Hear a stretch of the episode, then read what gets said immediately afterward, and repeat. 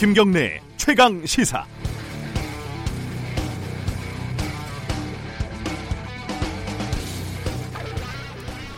농반 진반으로 이렇게들 많이 이야기하지 않습니까?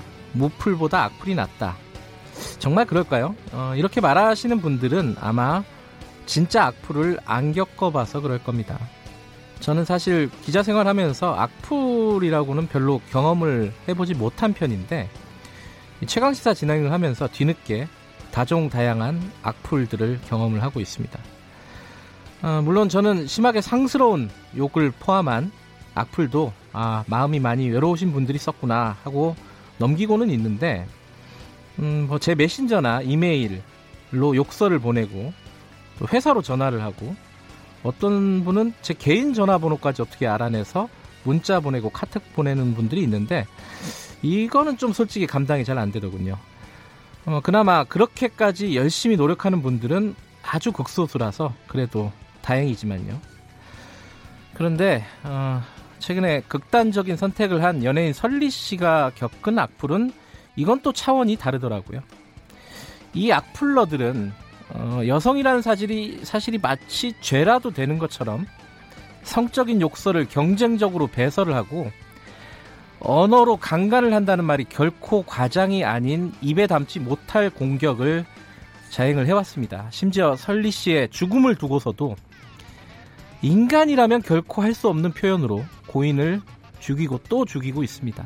솔직히 이게 사람의 자식인지 짐승의 후손인지 모를 정도입니다. 사회병리학적으로 이렇다 저렇다 고담줌론을 하기 이전에 이거는 그래도 되니까 하는 겁니다. 그러면 안 되는구나 이렇게 만들어야 하는데 이게 표현의 자유를 생각하면 또 쉽지가 않다는 게 문제죠. 그래도 이제는 짐승의 짓을 하면 큰일 나는구나 이런 걸 어떻게든 설계를 해봐야 될 상황인 것 같습니다. 고인의 명복을 다시 한번 빌겠습니다. 10월 16일 수요일 김경래 최강시사 시작합니다.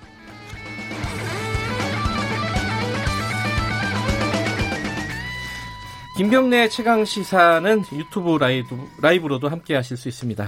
샵 9730으로 문자 보내주시고요. 오늘은 악플을 좀 자제해 주시기 바라겠습니다.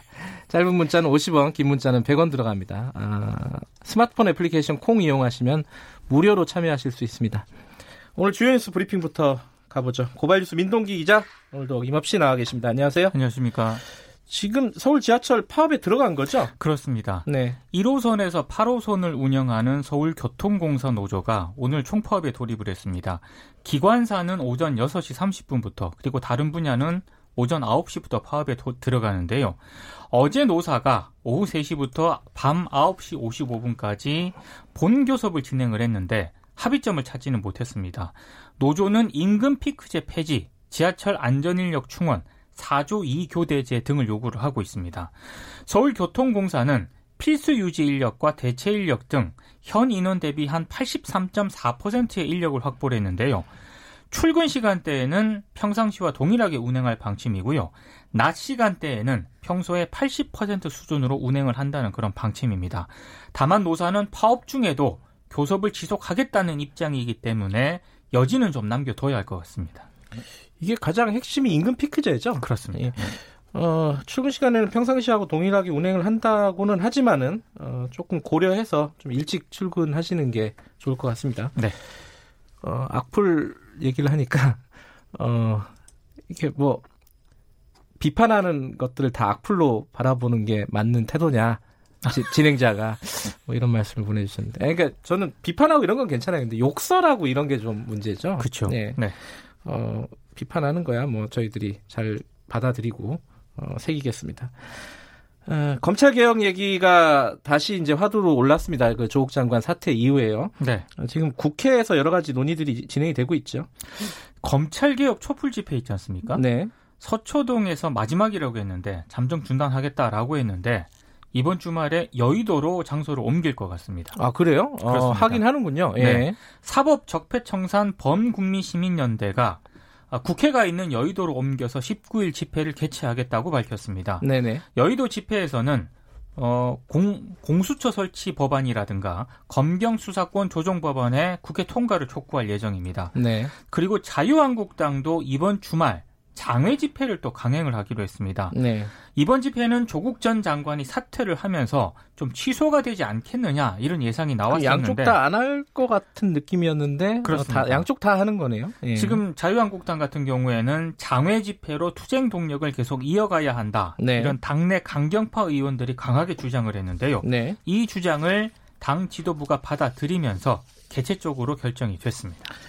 끝나지 않았군요. 예. 계속되고 있습니다. 예. 이제 국회에서 예를 들어 공수처법 같은 것들이 논란이 되니까 네. 국회로 촛불 집회는 옮겨가는 것 같고 네. 자유한국당은 이 동력을 놓치지 않고 싶어 하는 거죠. 그렇습니다. 네. 관련된 얘기인데 그 조국 장관의 부인 정경심 교수가 뇌종양 판정을 받았다. 어제 저희 추적 20분 시간에서도 얘기를 했는데 네. 이 부분 좀 정리를 해보시죠. 일단 변호인 측이 이제 언론에 좀 밝힌 것으로 보입니다. 네. 최근 병원에서 뇌종양, 뇌경색 진단을 받았다고 하는데요. 정경심 교수가 조국 전 장관이 사퇴한 지난 14일 5번째로 검찰 조사를 받다가 조사 중단을 요청을 했는데 네. 이후 병원에서 치료를 받은 것으로 알려졌다. 이런 보도도 나오고 있습니다. 네. 정경심 교수 측은 아직 관련 진단서를 검찰에 제출하진 않았는데요. 네. 검찰은 정 교수의 이 건강 상태 등을 고려를 해서 사전 구속영장 청구 여부를 결정할 것으로 보입니다. 그리고 검찰은 웅동학원 교사 채용 과정에서 뒷돈을 받은 혐의 등으로 관련자 2명을 재판에 넘겼습니다. 네. 검찰은 조국 전 장관 동생 조모 씨에 대한 구속영장을 다시 청구하겠다고 밝혔습니다. 그 진단서는 아직 제출하지 않았다. 그렇습니다. 어제 추적 20분에서 진단서를 분명히 제출했을 것이다. 검찰이 네. 알고 있을 것이다 라고 얘기를 했는데 그 부분은 좀 수정을 할 필요가 있는 것 같습니다. 네. 이 검사 블랙리스트 이거는 왜 나온 얘기죠? 국감에서? 어제 이제 법무부 검찰국이 예. 검사 블랙리스트를 작성해 관리했다는 그런 의혹이 제기가 됐는데요. 이철희 의원이었죠? 이철희 예. 의원이 제기됐습니다. 예. 이 관련 지침을 공개를 했거든요. 네. 이 지침은 2012년 6월 제정이 돼서 올해 2월까지 법무부 내규를 바탕으로 시행이 됐다고 합니다. 검찰국장이 집중관리 대상 검사를 선정을 하고요. 선정 기준을 보니까 네. 비위 발생 가능성, 상관의 직무상 명령 거부 또는 혜택, 근무태도 불성실, 기타 집중관리가 필요하다고 인정되는 자 이렇게 명시가 되어 있다고 하는데요. 네. 법무부 검찰국은 해당 명단을 장 차관 결재를 거치지 않은 채 대검에 넘기고 대검은 이들의 근무태도라든가 비위 사실 등을 집중 감찰하도록 했습니다. 네. 이철희 의원은 이게 왜 만들어졌는지 진상조사를 해야 한다. 한동훈 반부패강력부장이 당시 실무자였다. 확인해보라 이렇게 얘기를 했고요. 이에 대해서 대검은 해당 지침은 2012년 스폰서 검사 사건 등이 발생한 뒤에 검사 복무 관리 강화를 위해 만들었다. 네. 블랙리스트와 무관하고 한동훈 부장이 이 재정 등에 참여했다는 주장도 사실이 아니다라고 반박을 했습니다. 이것도 한동안 좀 얘기가 나올 법해요. 그렇습니다. 네. 그 관련해서 이철희 의원은 이렇게 열심히 국감 활동을 하시는데 다음 20대 총선에는 출마하지 않겠다 이렇게 밝혔습니다. 의원 생활하면서 많이 지쳤고 네. 정치의 한심한 꼴 때문에 많이 부끄럽다 이런 이유를 밝혔습니다. 조국 전 법무부 장관을 대역죄인 다루듯이 가정을 파탄시키고 정치가 너무 비정하다 이런 얘기도 했고요. 네.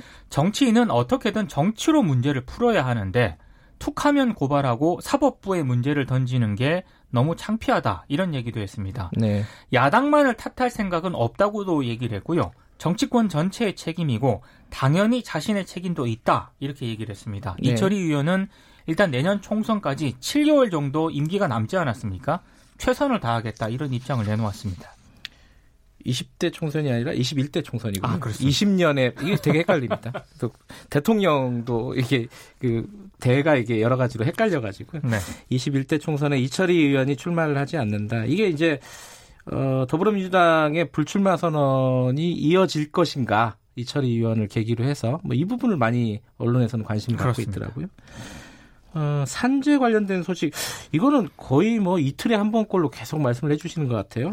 오늘 얘기는 뭐죠? 사업주가 노동자 산재 승인을 취소해달라고 소송을 제기하는 그 산재 취소 소송이 있지 않습니까? 네. 이게 매년 증가하고 있는 것으로 나타났습니다. 신창현 더불어민주당 의원실이 근로복지공단으로부터 제출받은 자료에서 확인이 된 내용인데요. 네.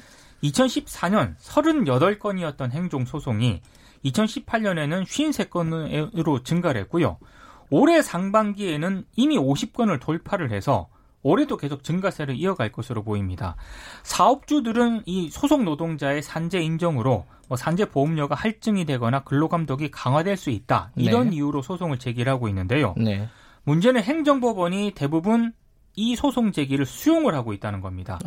근데 산재를 인정받기 위해서 노동자나 유족이 아주 긴 심사 그리고 긴 소송을 치러야 되는 경우가 많거든요. 근데 만약에 이제 사업주들이 산재 취소 소송을 제기하게 되면 노동자 유족들이 산재를 당하고도 이 산재 신청을 주저하게 될 가능성이 있습니다.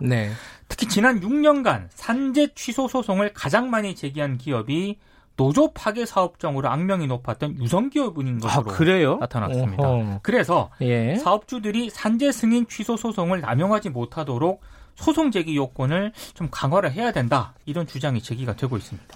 알겠습니다. 오늘 여기까지 듣겠습니다. 고맙습니다. 고맙습니다. 고발뉴스 민동기 기자였고요. 김경래 최강시사 듣고 계신 지금 시각은 7시 36분입니다.